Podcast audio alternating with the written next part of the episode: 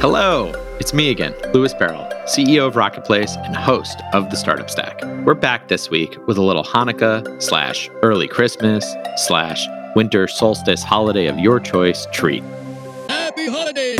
If you listen to the show, you know that I talk a lot about the fun parts of running a business, but I also talk about the less fun parts, the big whoopsies, the mistakes we've made, the ones we've learned from the hard way. We've heard some pretty great ones on the startup stack, and we thought, what better way to end the year than to string them all together? A celebration of mistakes made, a festivus of sorts, just in time for the new year. So we picked five big whoopsies. Here they are in no particular order. Whoopsie number one is courtesy of Jessica Brondo Davidoff of business production and consulting company Sprezzatura. Here we go. So, oh god, I mean the the biggest challenge for me is I am like by nature a problem solver. And so when I'm working with founders and clients and they come to me with a problem that doesn't necessarily fit within the scope of what we had agreed upon, I'm so inclined to just like dive in and help. And so I, I had to do a lot of work in the early days of really focusing in on what we do and what we don't do, um, and being really mindful of running this like a business instead of kind of running it in the way of just like I want to solve all the problems. I don't care what was in the scope of our agreement. I just want to help because you get to be so close with your clients when they're in those early days and you have this incredible bond. So it, it was very unnatural for me to say like, okay, well, I can definitely do that or my team can help with that, but we would just need to kind of add an additional scope. So I, I, would say it was really defining what we do, what we don't do, and then also um, being mindful of not allowing for, you know, scope creep. Whoopsie number two is from Mike Stone of software development agency The Gnar.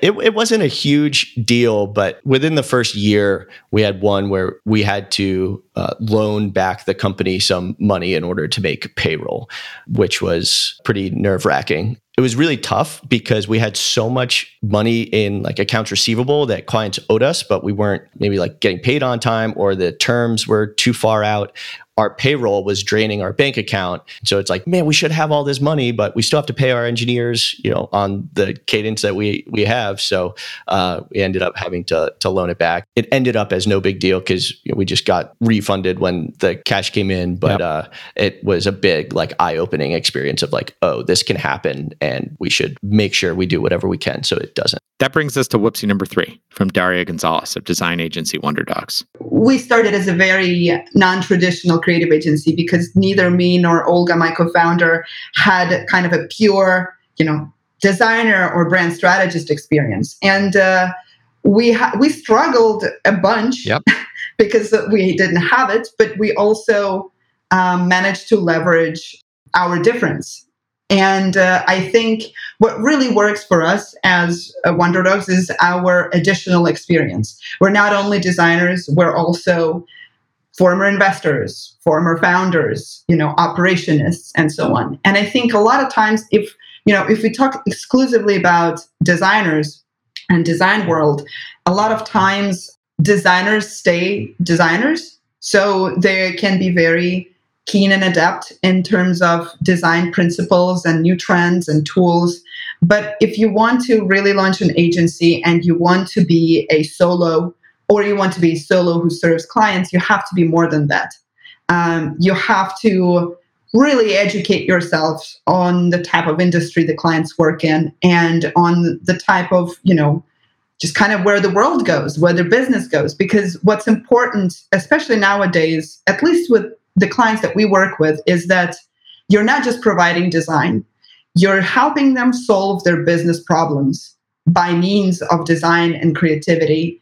This is true whether you're do- building a design agency or an accounting firm. Exactly, exactly. You have to understand what are their pressing needs, how to address them, and think kind of beyond, you know, as I mentioned before, what's cool or trendy um, and more into what actually is the solution, what can help them, what can empower them. With Whoopsie number four, here's Ilya Brotzky of global recruiting agency VanHack. Yeah, um, early days. Actually, most people don't know this, but VanHack, we in the beginning had uh, me and three other co-founders, um, and uh, that that was really really difficult. Actually, I started as a side project and really didn't like because what you said the second question of like when you know it was going to be successful. At first, I totally did not think it was going to be successful at all. I just said because I had done all these different projects that never worked out. Like in Brazil, the startup I worked at didn't work out. Uh, um, just a bunch of stuff were kind of a bunch of failure after failure.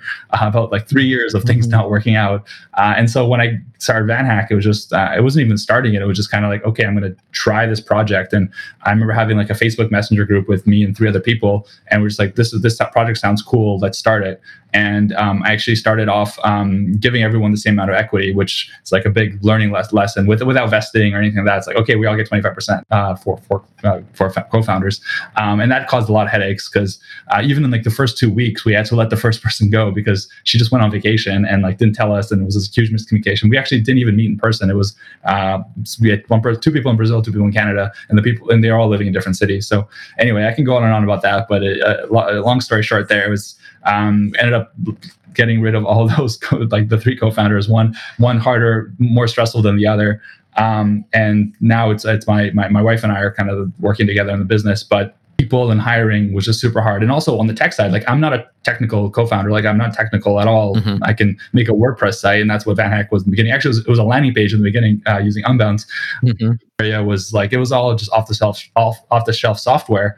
Um, and building our first actual product was a huge pain because one of the co-founders who was like um, uh, the, in the early early stage, uh, I, I, don't know if you call him a co-founder, one of the people early days who started the company with me. Um, he he was like in charge of tech, and he took three months off. He just he he also he moved uh, to Dublin, and uh, he, his friend was doing the coding. It just was a mess. I, yeah. And and so like that feeling of not being able to have confidence in my product being built because I'm not technical um, and having to rely on others and others not delivering and just like scratching like like just um, pulling my hair out of I don't I don't know what to do to make this happen um, was really really hard in the beginning. Um, and uh, yeah now we use VanHack to to hire developers. And um, one of our um, kind of first employees is now our CTO and he's he's amazing. We built a really great team. We're at the finish line folks. Here's our final whoopsie of 2020 and it comes from Jessica Mah of accounting firm inDinero our first big challenge when we first started the business, and this is you know widely uh, shared about uh, if you just do a search for inDinero, it's that we our first business model just didn't work out. We were building a software that was a finance dashboard really targeted for sole proprietors, and a lot of them just weren't willing to pay for our solution. So we ran out of all the funding we had raised about a million dollars and change and started completely from scratch and bootstrapped the inDinero that we have today, which is full service accounting and tax solution for businesses. And it looks like it's been up and to the right ever since, but that's also not the case. Uh, a few years into doing that, so probably 2015, 2016, we just scaled out way too quickly. I mean, I hired dozens and dozens of extra sales reps and accountants and people who uh, you know just weren't cost effective we were just burning cash and we were getting good top line growth but it was just so unprofitable the type of growth we were getting. And my thought was all right if we just grow like this we could go out raise money to cover up those problems. I didn't consciously think about it that way but i thought we'll just optimize the model and do a better job over time.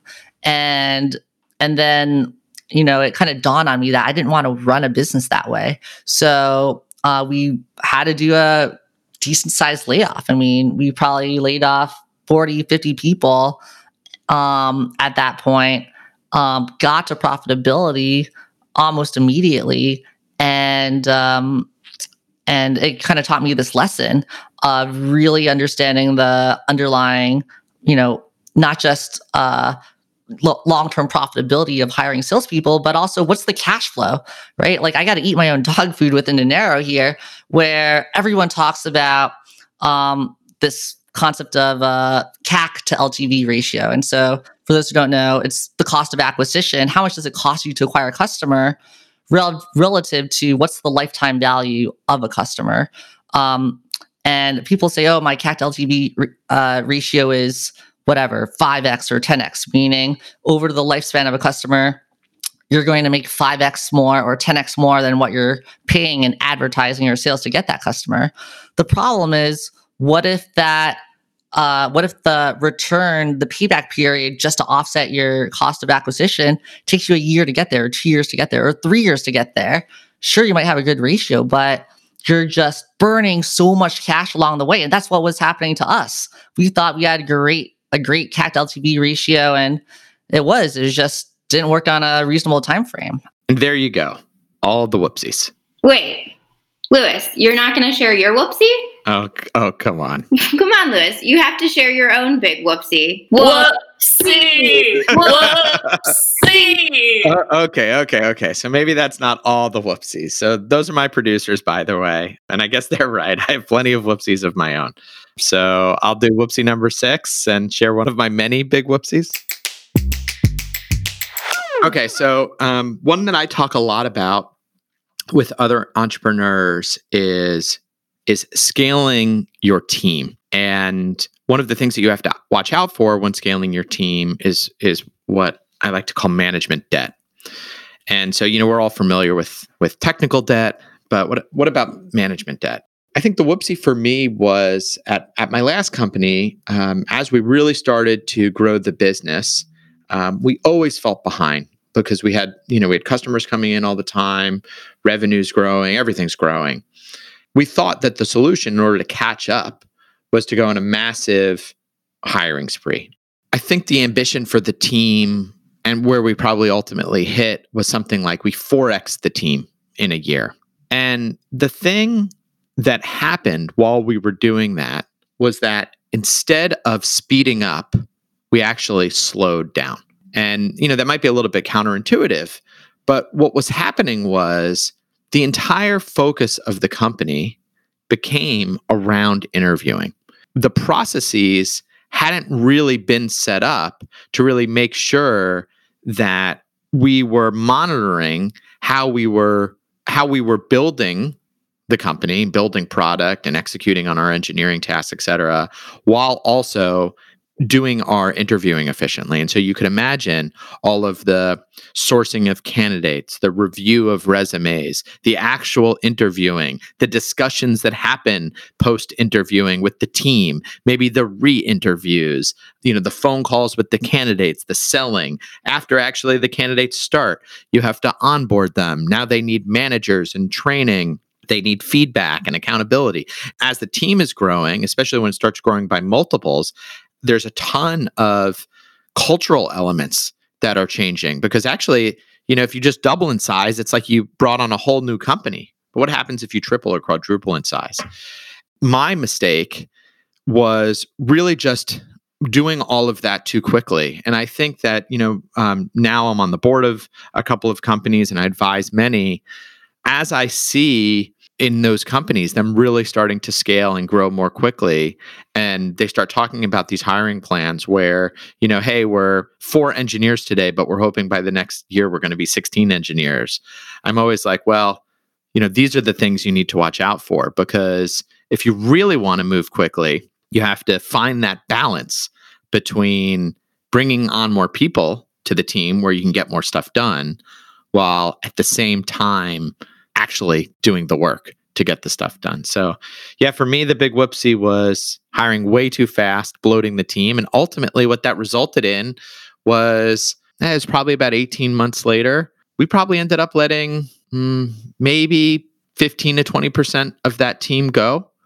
With the way we looked at that was that might have been maybe the low lower performing bit of the team when we did let, let those people go I, I still think that that it was totally our fault as a company because by not setting up the process right, by not having the right managers, by not having the right training, and maybe not even having the right interview process, we didn't really set either those individuals or the company up for success to bring on that level of team. Um, and what ended up happening, it kind of we all just ground to a halt, and then we're like, well, we kind of have to cut some of this to get more efficient again. So was it necessary for the company? Sure, but I still view that as our fault and certainly one of my my biggest whoopsies. All right, that's it, folks. That's a wrap on the startup stack for 2020. We're off next week for the holidays, but we'll be back in the new year with lots of great new episodes. Happy holidays. And talk to you then.